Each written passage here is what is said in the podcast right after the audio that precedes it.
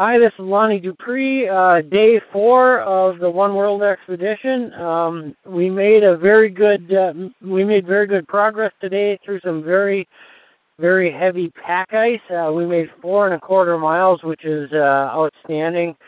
Um, we did have to uh, cross a series of leads today, about four of them, four to six of them, and um, the current temperature is about eight degrees Fahrenheit and uh, we're very exhausted. Um, we had just finished a very good meal, um, and um, uh, that's all for now.